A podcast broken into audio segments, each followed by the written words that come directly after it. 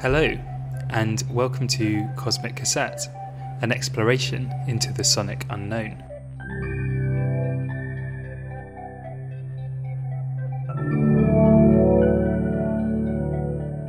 I'll be inviting the artists, DJs, producers, and labels who carry the mantle for sound across the musical sphere.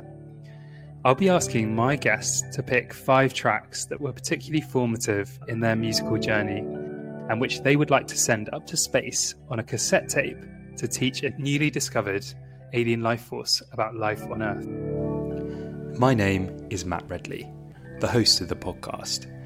I'm a music obsessive and a lover of all things otherworldly, and I'm looking forward to exploring new worlds in sound with you. We'll journey through galaxies and past stars together to send my guest transmissions to our extraterrestrial friends. For rights reasons, this podcast includes a jingle instead of the music.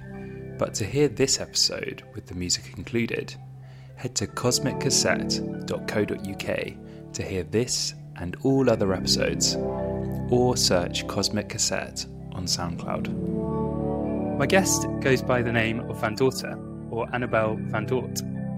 Annabelle is a DJ, digger, and an enthusiastic seller of records who is deeply connected to sound, selecting tracks from a wide range of genres as a DJ and as a member of the legendary Sounds of the Universe record shop in Soho. With a regular show on Peckham based internet radio station Balamii, she regularly reaches for dub, folk, ambient, and disco music on her shows. Alongside her current musical output, she's also delved into the books too, having studied at UCL reading English and has also been at SOAS. Her talents also stretch to live music as well. As a folk singer songwriter, previously citing Leonard Cohen, Bon Iver, and Angel Olsen as some of her key influences. At Sounds of the Universe, she is constantly recommending and surrounded by reggae, disco, funk, and soul, and Latin music, amongst many other sounds that the shop is known for. So I can't wait to hear what she's chosen to send up to space. I hope you enjoy.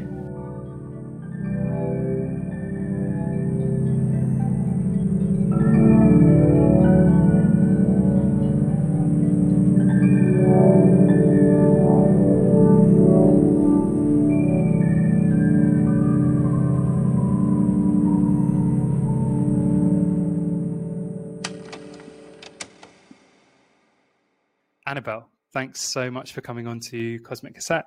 Thank you for having me. It was a nice little bio. I've done some research. I was like, how did you find all the, the singer songwriter stuff? I literally thought I'd wiped it from the internet. I had to do some digging down some quite old web pages. What was that period like? Are you still doing that now?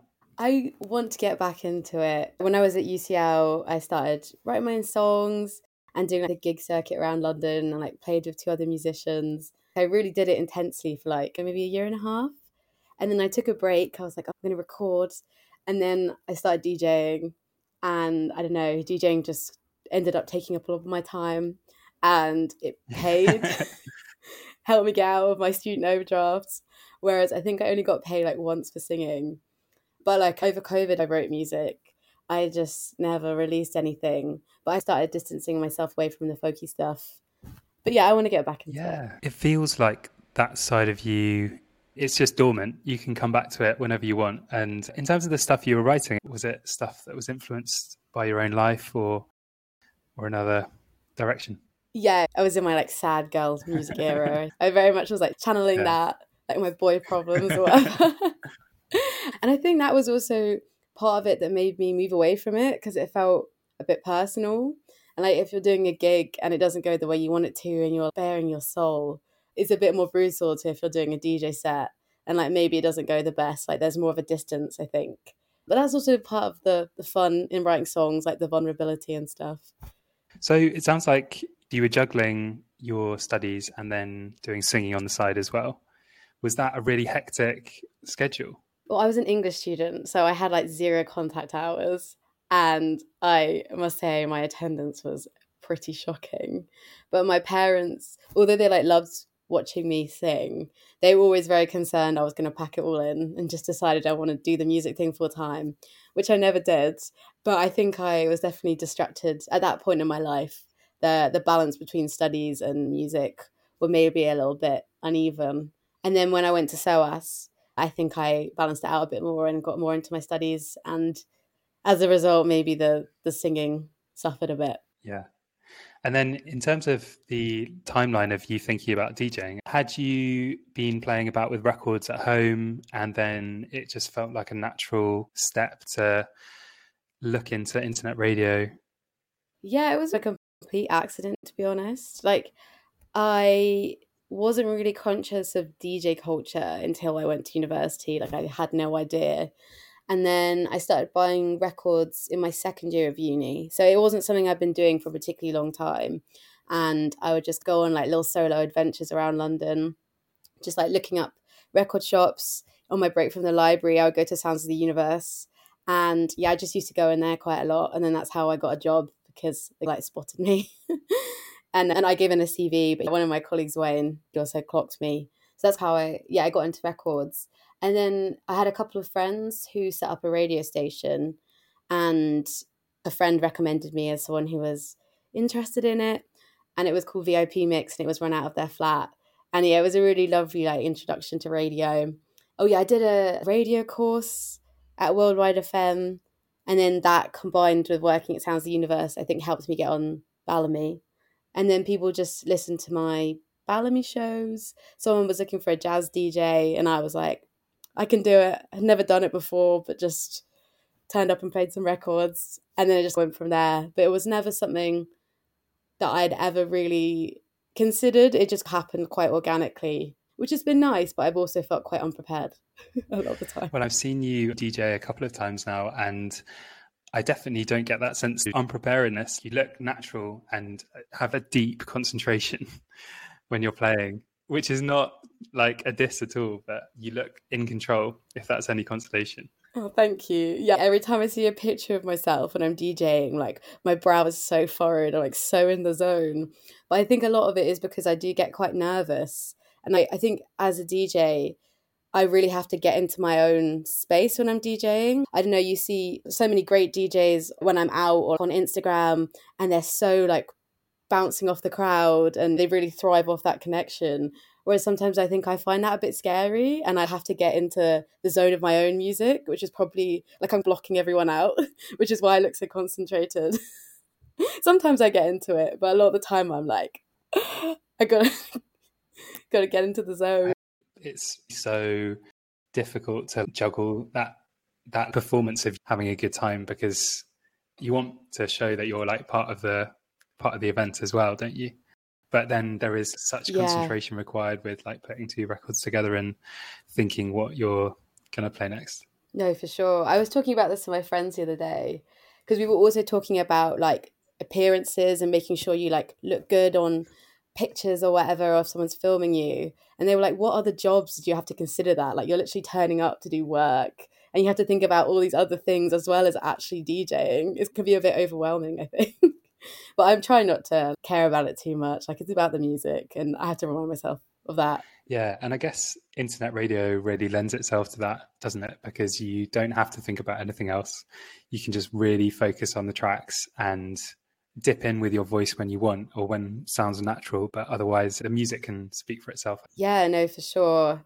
And I feel like internet radio is a really good way to discover the sounds that you enjoy. Like when I started my Balamii show, I was really playing more like new jazz. And now I feel like as the years have gone on, I can look back at my radio shows and see all the different sounds I was experimenting with. And you're not really like held to one sound. You can push wherever you want to go.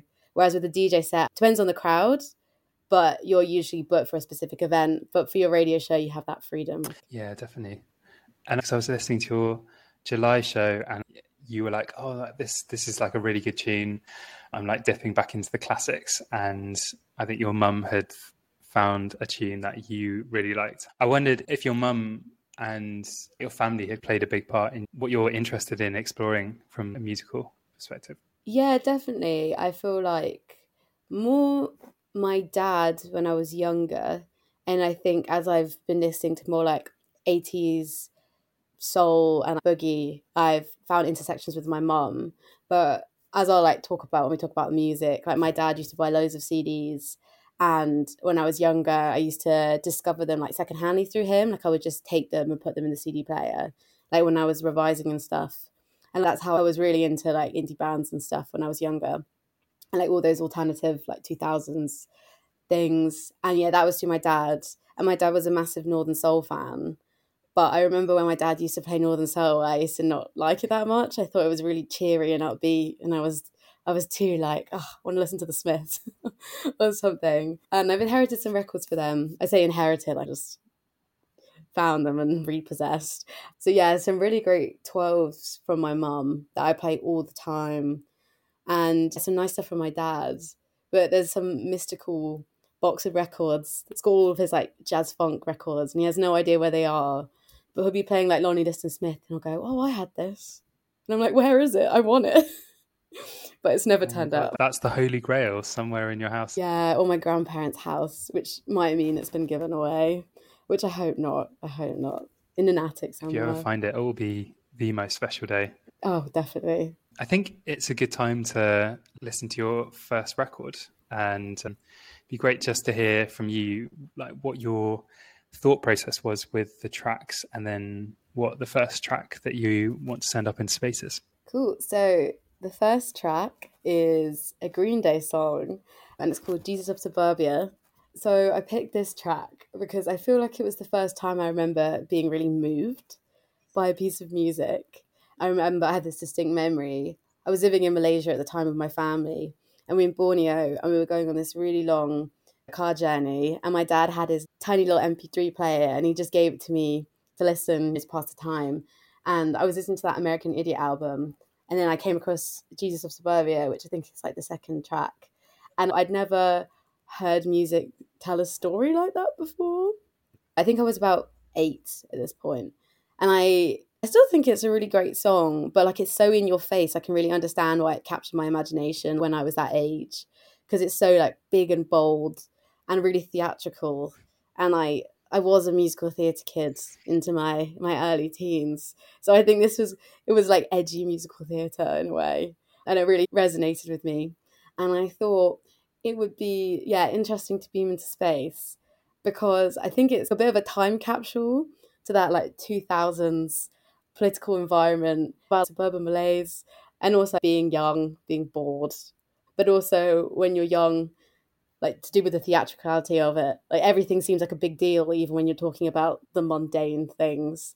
And yeah, apparently as an eight year old, that resonated with me because it's split into four parts. There's different songs and the melodies change. And I, I think I really enjoyed that. Like I didn't know what was coming next, who all these different characters were. Yeah, that's why I picked this one.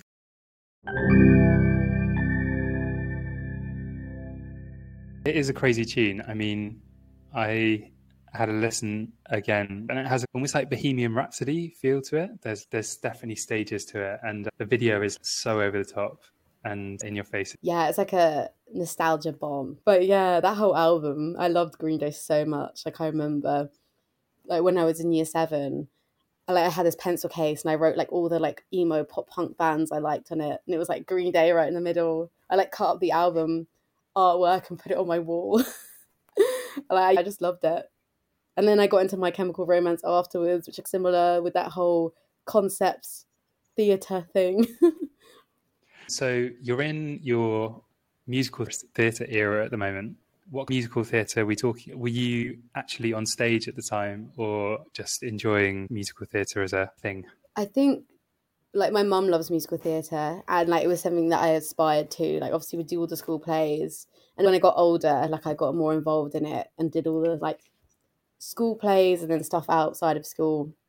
And there was definitely a point in my life where I was like, I want to be on the stage, which I'm very glad that I grew out of because I don't think it's the nicest end of the music industry. But uh, yeah, I love like Les Mis.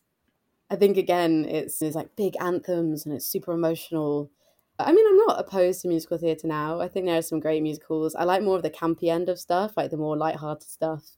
But yeah, when I was younger, it was all like, I wanted to be Eponine and Les Mis so bad, or like being Phantom of the Opera or something.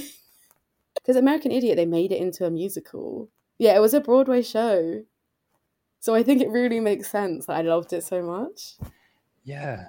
Now you say it's just such a natural home for it. The melodies in it, I think, really lend itself to musical theatre, don't they? Because it's just so like rousing. Yeah. Oh yeah, definitely, definitely. I do think if I heard it now, I would probably not like it that much.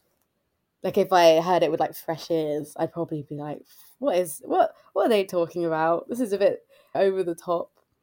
I don't know. I could see myself being a little snooty about it. I can't see you recommending it in Sounds of the Universe nowadays. Definitely not. I don't know what people will think about me talking about it. Might lose my job. I think my you, cool cred. I think the word would get around that you're trying to push Green Day on people who would much prefer Yeah. like a nice spiritual jazz album. In terms of your regular customers, do you have anyone who comes in and you really know their taste and know what they're looking for, and it's an easy recommendation?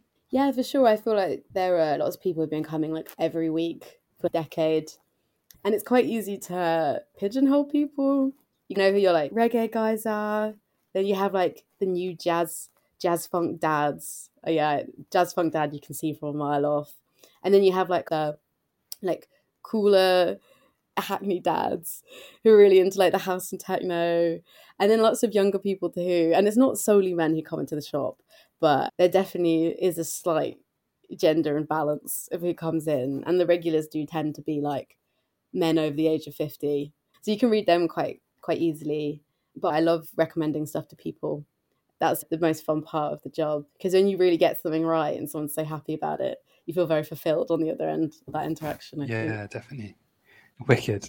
I think that leads us on nicely to your second track. What's the second track you're going to be sending up into space? So the second track I've picked is Holocene by Bon Iver. I picked this one because I think it really sums up this stage in my life.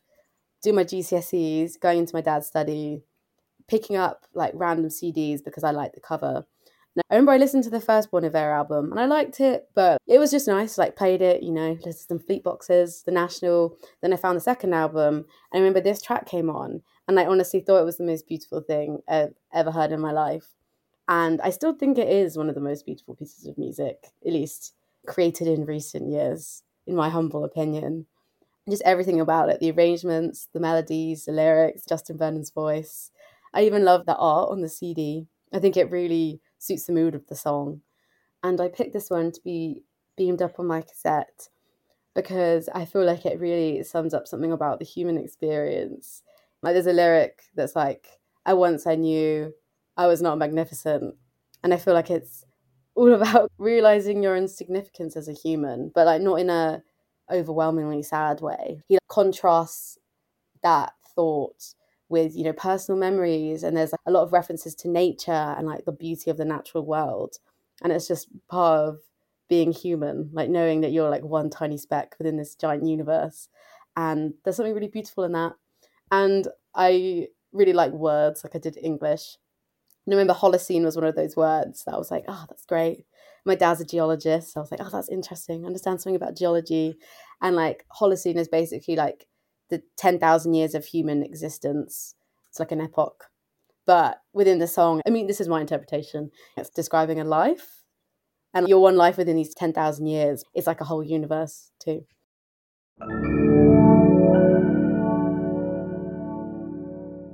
I was looking up like the song again today, and he recorded it in Wisconsin. I think he's from Wisconsin, and it's so desolate. And apparently, he recorded it on Christmas Eve, and he was like walking through the snow with his friend, and they just like came up to a dark area in the town.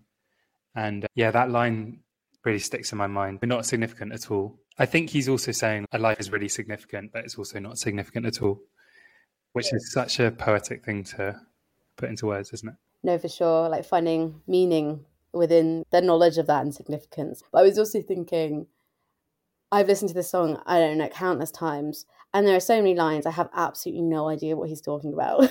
All of it is so beautiful, like it's written so beautifully, but like the meaning I cannot find. and I think that's a part of it is, you know, so much of life is a mystery. You think you understand the gist of it.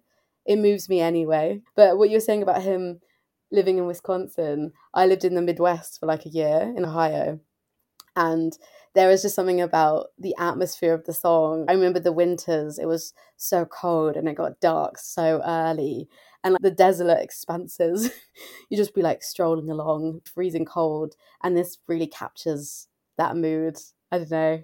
Yeah, it really reminds me of that time as well. I'd love to go to Ohio just to see that expanse of nothingness, especially living in London and being around movement and matter just being all around you and to have that contrast must just be quite a shock to the system almost. Yeah. I hadn't lived in london when i'd lived there.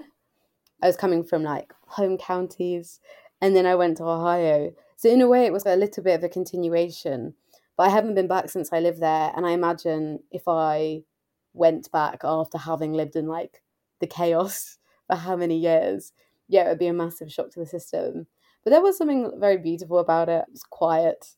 I did a lot of reading and like thinking. Wrote lots of music and songs and stuff. You were cultivating your indie folk persona at the time. I was indeed. And the National from Ohio. They were from a different part of Ohio. But they have this song called Blood Buzz Ohio, which probably would have been a strong contender for this. And again, it's one of those tracks. I really have no idea what the lyrics are about, but they're still really poetic and the chorus just like hits me in a similar vein, I think. In terms of the people that you met out there, did you have any friends out there? Did you get to your neighbors or the community, or did you feel like you were slightly separated and outside of civilization? So, actually, the reason why I was there was I got this scholarship and I was basically an exchange student. So, I went to American school so on my year out, I got like a fully funded scholarship to do American high school for a year as like a cultural engagement trip. So I went to this like American boarding school. So it was in the suburbs and it was, you know, all these beautiful like old buildings and lots of greenery. But because I was at a boarding school, like I was just like living with everyone. So you formed really close relationships and yeah, like people I'm still in contact with, which is nice and I was the only English person there. So I had to put up with people doing terrible, terrible English impressions of me, like a full year. But a fun fact I like to tell people is that I would sing the American national anthem at basketball games, like because that's how they start off. Even at high school, someone sings the national anthem, and for some reason, I did that. Sometimes I would do it with a friend, but it was just so surreal like being in these like big basketball courts and like me not being an American person, I was like, will people be annoyed at me if I mess this up? Like, is that disrespectful if I get the lyrics wrong or like I missed the top note? The, the people you met were really happy that you were blasting out the American national anthem. Were they not pleased that you were getting on board with the culture? I think they all thought it was quite funny. Like it was like an inside joke because the opposing team they wouldn't know that this is just a random English girl singing the national anthem. Like I just thought it was all quite funny. I don't think any of my friends were especially patriotic. Like there were definitely a couple of patriotic people. I would say it was like the first time in my life I had like lots of POC friends because where I grew up was really white. So I feel like everyone's patriotism was well like a lot of criticism towards American nationalism especially because I was there the year that Trump got elected. So it was all a bit tongue in cheek, I think, when I was doing the national anthem, because we weren't always. I definitely hated America more than I've ever hated America when I was like during that time because of Trump stuff. Because yeah, it was quite intense and a high vote for Trump, so there were a lot of Trump supporters about. That must have been insane being around that energy. Were you there during the election and when the result was announced?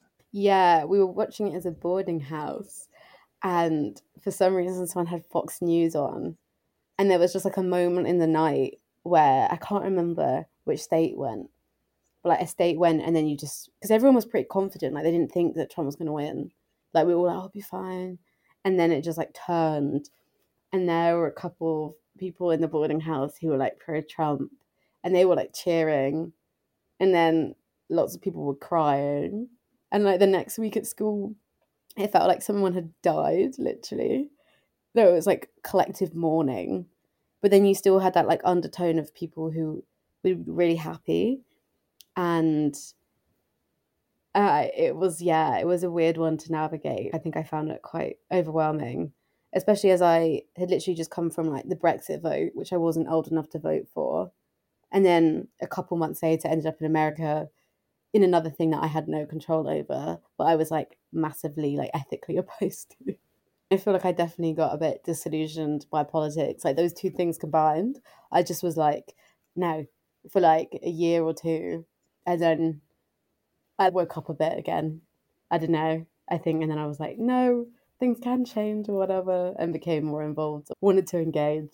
Those two events really did maybe set you on a different course or made you think about politics in a different way? Yeah, I just think I felt so like when I was at school, I was doing like politics A level, was like always been like quite passionate about things. And then yeah, I don't know, something like switched in my brain. I think I had a year of arguing with my politics teacher in America and, you know, just like finding it so hard to explain something to people who don't want to listen. And then there's also like obviously there's a middle ground where you have to accept that people have differing opinions. But I think when in that time, like people's views were pretty racist and classist and just like founded on lies. It's quite draining. So yeah, when I came back to the UK, I think I was also like surrounded by a lot of people who were like really political in my first year of uni, and I like didn't really get involved. And then I think I like got that out of my system. Like I probably needed to. I had like was a bit stressed or whatever, which is I mean that's a very privileged thing for me to say, but yeah, I just needed a break from that. I think you do get very worked up about those things do affect you and your outlook on life. And yeah, just those two things continuously, I think was a lot. But back on it, caring about stuff again. yeah, it feels like activism might become something you want to pick up again. Should we have your third record? What's your third record you're going to be sending up into space? So my third record is a classic. It's Bam Bam by Sister Nancy. And I picked this one because I have such a clear memory of hearing it for the first time, which was probably like embarrassingly late for the first time hearing it, especially someone who was actually half Jamaican. but I remember I went to the Latitude Festival in 2014, I think. So it was my first festival and I was so excited. Like I remember being young and just being like, when I grow up, I want to go to loads of festivals. And was a bit of a contrarian. Everyone would go to Reading, but I was like, no, I want to go to Latitude, organize a group of friends. We were all definitely too sheltered and quite underprepared, so it was quite a hectic time. There's too many of us. It was it was funny. It was funny. I had a good time. Um, but I have this memory of being in the woods like midnight, one of the nights, and there was a sound system. It was like a couple and I'm try- I've been trying to work out who it was. I think it might have been Gaz's Rockin Blues because it looked like a husband and a wife. But I remember they played this track, and as well as lots of other reggae and ska and stuff, and like early dance hall. And I remember just like losing control of my body. Like I was completely sober, but I just danced so hard. And I remember being with a friend, and she was like, "Oh, I don't know if I like it that much." And I was like, "What? How? This is the best thing I've ever heard." And there were all the people around us were like so into it like you know like eyes closed like cutting like absolute shapes. And i was like wow everyone just loves the music so much. But i just remember that song and i think it really epitomizes my first festival experience of being exposed to something new and losing control of your body. And for that reason i wanted to beam up to aliens because it's just a great party tune and I feel like, what would life be without a bit of partying and fun? And I think it sums that up. I don't know. And like Jamaicans love to party too. It just makes you want to dance.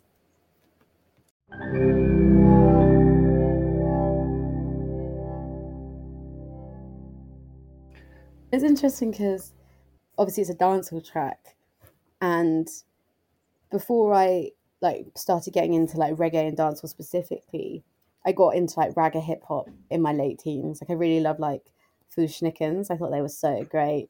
but I didn't pinpoint, oh, I love reggae.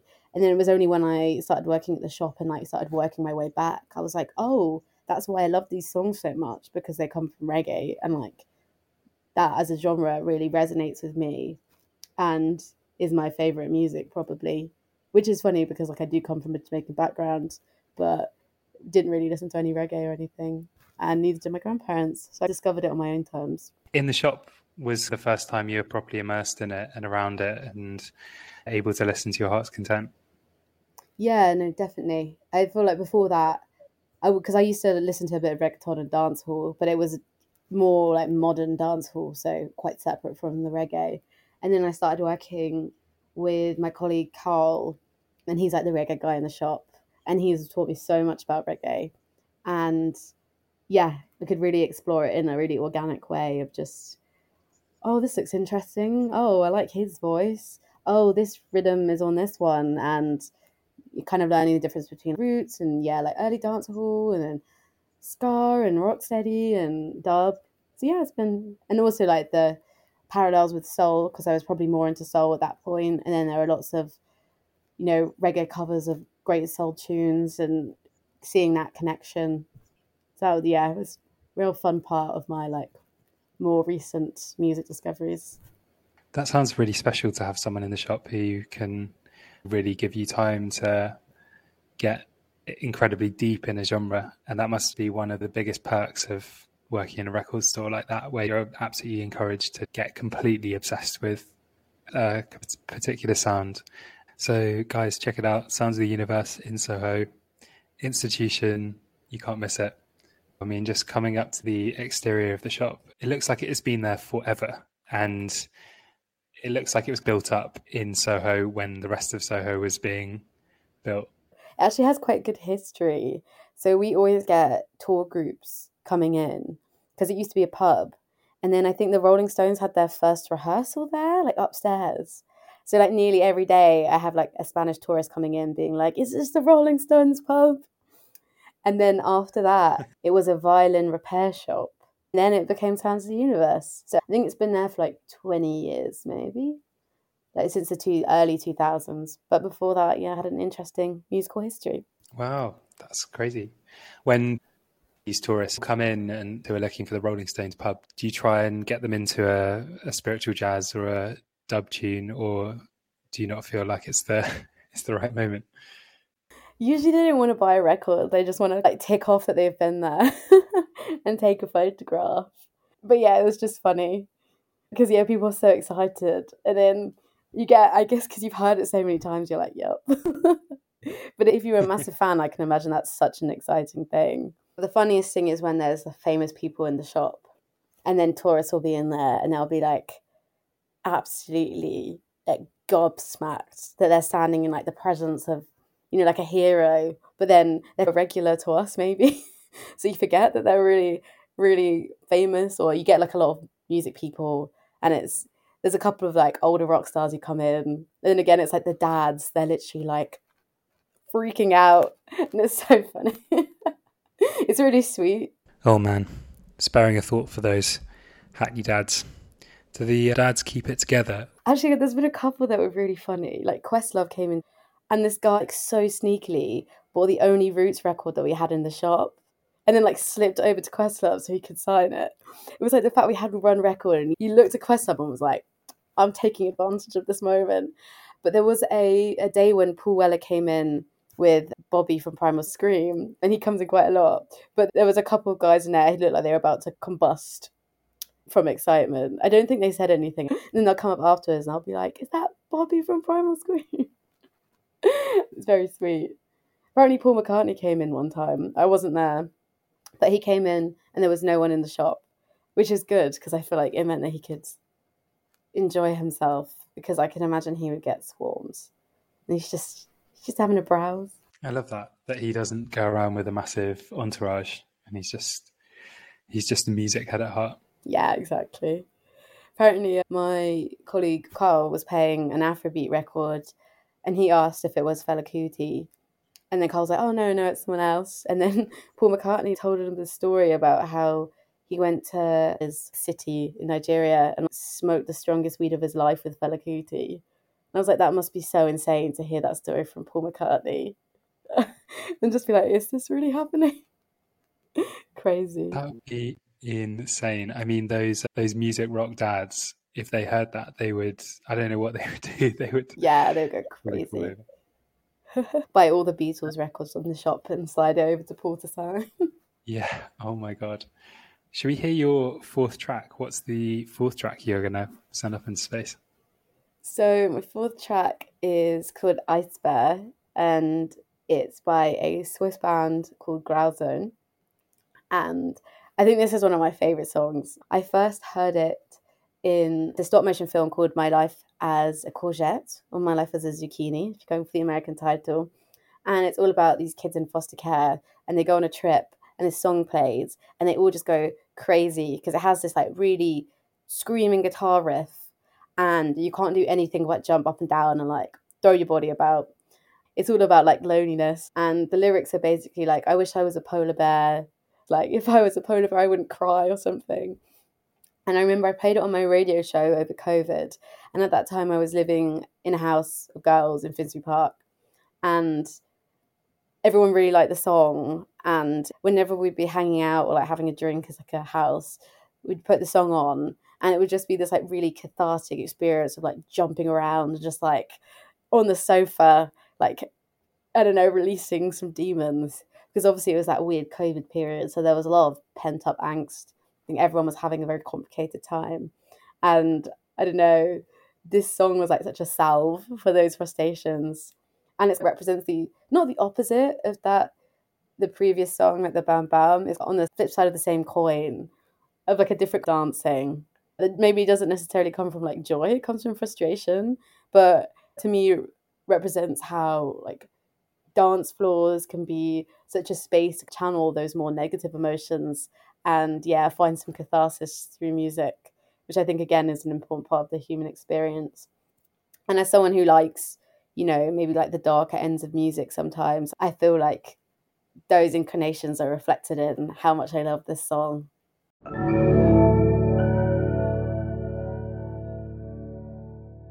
But that must have been really tricky being stuck in at least you had your mates and at least you had had music. And was that the time at which you could all decompress together just to let out the frustrations of the day? For sure. And I wasn't there the whole year. Parts of it I went home. But when I did come back, it was like a part of a group ritual. Occasionally someone will put it on. And we all just like channel that that like frustration when we were all together in this house before I had to go back to my parents. because yeah, it was quite tricky being in London all the time, as I think a lot of uni students can relate to. There's something almost like adolescent in the frustrations of it, but those emotions still really spoke to me as an adult and still do, like a bit of a musical temper tantrum even. When you go to those like darker places, I mean, do you feel like you don't express them on the day to day, and then when you hear a song like this, it gives you a license to just fully let it all out. No, for sure. I feel like post punk, punk, like the harder ends of rock, they really, really take those energies and they make them into something really beautiful that allows people to access maybe those like less glamorous of emotions like I don't know, sadness, anger, frustration. And you can put that song on and you know someone's maybe understood how you're feeling and like you can let it out. And that song just makes me want to dance and it's like moshing or whatever. Not that i was ever really in a, a mosh pit but i can imagine is a similar thing of you let it out together maybe. Like a very physical whether it's jumping up and down banging into someone at a metal concert or something. It allows you to understand those emotions and what it means to release it a little bit. Sounds like like when you hear this song, you're channeling a bit of that 15 year old Annabelle at Latitude, where your limbs just go loose and you let it all out and just lean into the moment. Yeah, exactly. Like when that chorus hits, I just have to jump up and down. But I played it in a couple of sets, and I love playing it in sets because when my friends are there, they all go crazy, and then some of the crowd, obviously, it's quite dissonant. Um, all the screams and it's like clanking about and some people are just so confused but then you also see other people they just get into the spirit of the song and like everyone's just jumping up and down like three year olds at their first disco. Yeah, it's so fun. Yeah, if I ever did a boiler room or something, I'd love to end it on that track because I just think it would be really funny, but also like quite, you know, favorite song. I remember I played it at Basket of Light last year, and I had quite an early set, so it wasn't like the busiest room. But I remember I put it on, and I just like got down from the decks and just jumped around with my friends, and that's what I imagine if I did do this in this theoretical boiler room, that's what I would do. I'd probably just leave the decks and go have a good party by myself and my friends, not on camera. I think the, you have to get the invitation now. If anyone's listening out there who can who can sort that Gosh. out, then let's Gosh. make it happen. That would be so scary. Maybe in a couple years. I'm scared of the comment section. Boiler room comments are quite savage. Do you ever get involved in the comment section? On certain comment sections, if you go on like the reggae vinyl pages, you'll see me being like, beautiful tune. Absolutely love this one. like when I really like a song, I leave a little comment. And it's like me and all the like the granddads being like, I listened to this one at my first disco when I was 12. This always reminds me of that time. Then it's me like, absolute tune.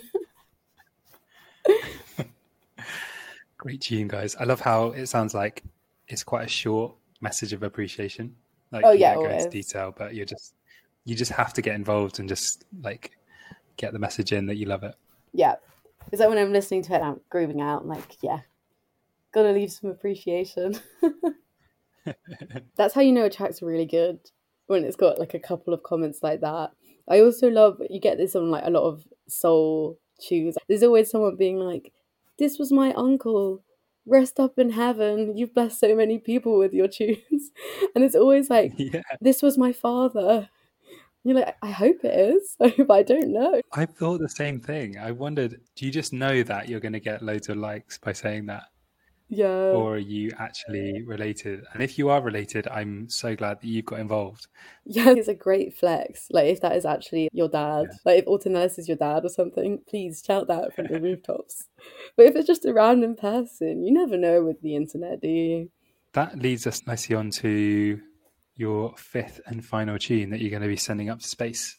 What is your fifth tune? So my fifth tune is a Rocksteady track and it's called It Makes Me Feel by Larry Marshall. And I think it is my favourite Studio One recording. I had to think about that quite hard. So Studio One was like probably the most famous record recording studio label run by Coxsone Dodd in Jamaica. Like yeah, hundreds, probably thousands of recordings. And I have some proximity to Studio One because Sounds of the Universe and Soul Jazz, which is a label that's attached to my work. We have like the Europe and I think Asia rights to it, UK rights. So I'm surrounded by these amazing Studio One compilations, which have really been like the A to Z for a lot of reggae for me. And I love this track. I just think it's beautiful. It, yeah, it's just all about like love and you might get your heart broken, but it's worth it and you can't help it because you just love that person. And I think Larry Marshall's voice is just so like rich, and I could listen to him sing all day.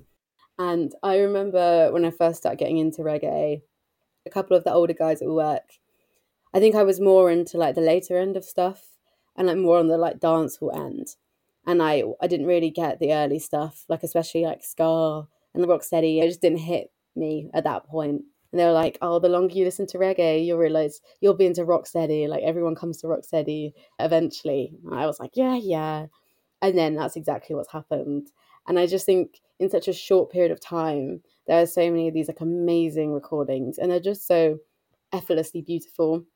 And yeah, you've got Alton Ellis on the backing vocals on this one, and it's just really heavenly. I think, and like, this is a song I'd want to play at my wedding or something. It's just yeah, beautiful, beautiful track. And yeah, aliens should listen to it because it's great.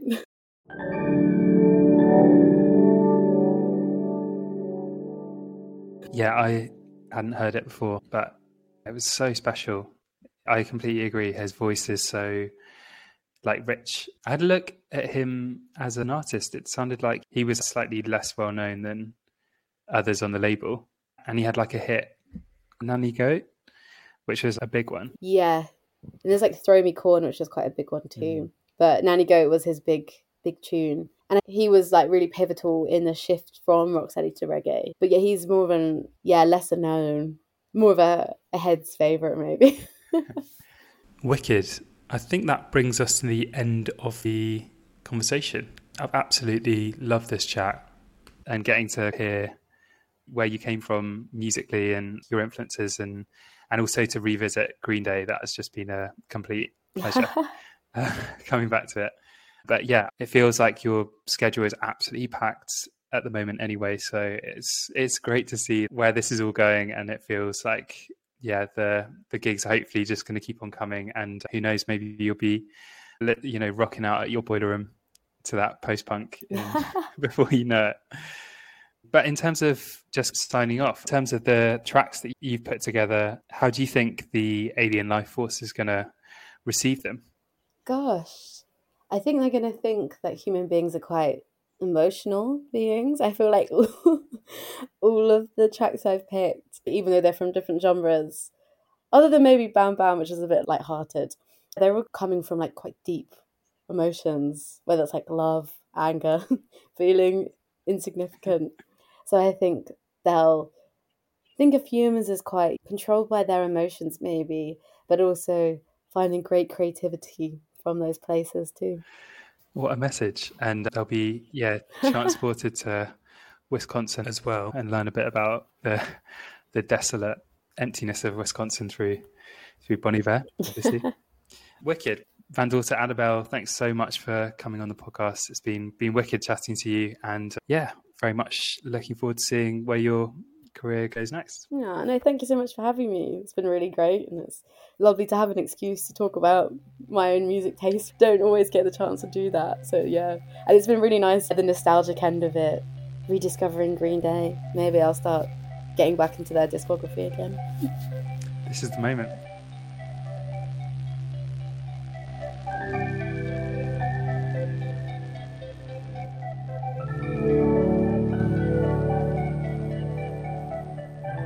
Humans, I hope you enjoyed that alien transmission. If you liked this podcast, please rate and review wherever you listened, as it really helps us reach more Earthlings. If you'd like to hear more, visit cosmiccassette.com or go to SoundCloud, where you'll find all of the episodes. If you'd like to hear more from the mothership, go to the website and sign up for the Cosmic Transmissions newsletter, which will give you a fortnightly email with the podcast, an incredible new music recommendation, and a club night recommendation. I hope to see you again.